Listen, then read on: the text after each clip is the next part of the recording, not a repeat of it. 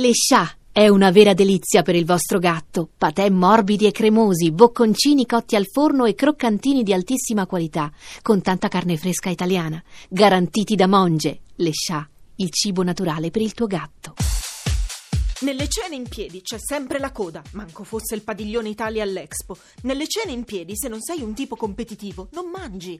Nelle cene in piedi non capisci mai quanto mangi e dici sempre: Ma non ho mangiato niente. Però stranamente la bilancia segna più due.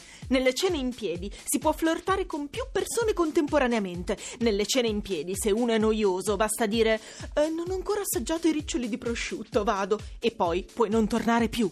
Nelle cene in piedi i piedi si gonfiano e se hai i tacchi dopo due ore la caviglia è salita al polpaccio e soprattutto il polpaccio è sceso alla caviglia. Le cene in piedi fanno cool, fanno trendy, fanno giovane e io faccio che non ci vado così almeno.